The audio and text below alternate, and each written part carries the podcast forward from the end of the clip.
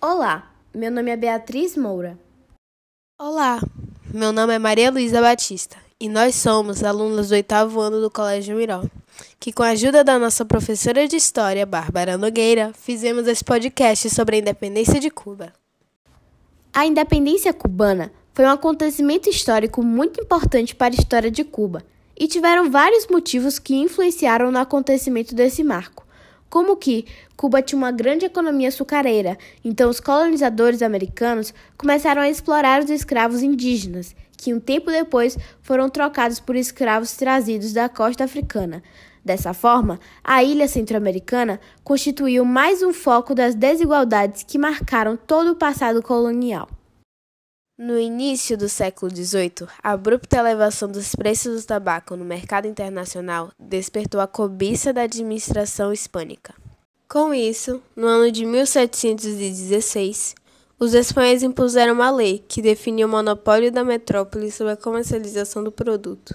E foi nesse momento que houve a participação popular cubana, composta principalmente pelos vegueiros, nome dado aos plantadores de tabaco, onde lideraram um movimento rebelde conhecido como Insurreição dos Vegueiros. No século seguinte, a agitação provocada pelo movimento de independência na América motivou a formação de movimentos que também lutaram pela autonomia cubana.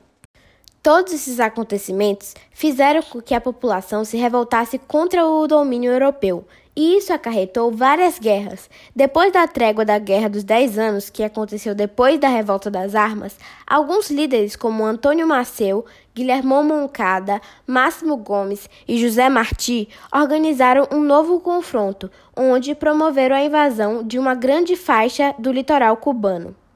E, depois disso, disseminaram a formação de pequenas guerrilhas responsáveis por ocupar pontos estratégicos. Em resposta, os espanhóis reprimiram o movimento, realizando a reconcentração, ação que isolava as famílias camponesas em campos de concentração. Em 10 de outubro de 1868, eclodiu a Primeira Guerra de Independência Cubana, com o grito de Ara, protagonizado por Carlos Manuel de Céspedes. A Grande Guerra, chamada dos Dez Anos, concentrou-se na região oriental, onde as crueldades do exército espanhol provocaram o apoio da população aos insurretos. A superioridade das forças espanholas e a promessa de reforma por parte do general Anselmo Martins Campo debilitaram o movimento. E em fevereiro de 1878, a guerra acabou com o acordo de paz. A guerra recomeçou em 24 de fevereiro de 1895, com o grito de Beire, e estendeu-se rapidamente por toda a ilha. Morreram muitos civis, povoados e cidades foram destruídos. Com a justificativa de inexplicável explosão do encouraçado americano Maine, atracado no porto de Havana em 25 de abril de 1898, os Estados Unidos declararam guerra à Espanha. A armada americana obteve rápida vitória e o governo espanhol foi obrigado a firmar um protocolo de paz em Washington, em agosto do mesmo ano. Esse ano foi marcado com a independência cubana. Mas todos esses acontecimentos causaram consequências, sendo elas positivas ou negativas. Por exemplo, quando em 1901 foi promulgada uma Constituição a que os americanos agregaram a chamada Emenda Platt pela qual se reservavam a, o direito de intervir na ilha em determinadas circunstâncias e de supervisionar seus tratados internacionais, assim como sua política econômica e de assuntos internos. Além disso, a nova República de Cuba cedeu aos Estados Unidos as bases navais de Baia Funda, devolvida em 1913, e Guantánamo. Como vocês podem ter observado, isso tudo foi uma grande mudança para Cuba mas além disso causou uma reviravolta na Espanha. 1898 tornou-se uma data importante para a historiografia espanhola, vista como um marco de mudança na Espanha e América Hispânica. Mas essa data foi estudada profundamente, pois tinham dúvidas da importância desse marco. Esse período foi conhecido como o desastre. Em 1898, os Estados Unidos se tornou-se uma grande potência e seu primeiro feito foi derrubar os centros de defesa espanhóis, como Cuba, Porto Rico e Filipinas. Mas além de tudo, essa data marcou o fim do decadente colonialismo espanhol. O desastre teve um impacto muito negativo à Espanha, e então um grupo de intelectuais se juntaram para buscar soluções para os problemas de seu tempo. Passaram a refletir questões sobre a natureza individual, social e política. A chamada Geração 98 manifestava angústia pelo estado de decadência a que estava submetida a Espanha os manifestantes tinham uma percepção negativa da nação espanhola e lamentavam o fato do país manter-se à margem da Europa. Definiam a Espanha como um país rural, marcado por graves problemas econômicos e políticos, além de condenar a forte presença religiosa e militar no governo e o descaso com a educação. Podemos caracterizar a geração 98 como anticlerial e antimilitarista. A derrota na guerra foi responsável por uma crise de identidade que causou uma crise de âmbito europeu, que era contra a modernização. O desastre não representou só uma derrota militar ou a independência definitiva de um lugar em relação à sua antiga metrópole. Mais que isso, representou um aumento conjuntural dentro do mundo hispânico que deu lugar a um diálogo enriquecedor entre escritores de outra margem do Atlântico.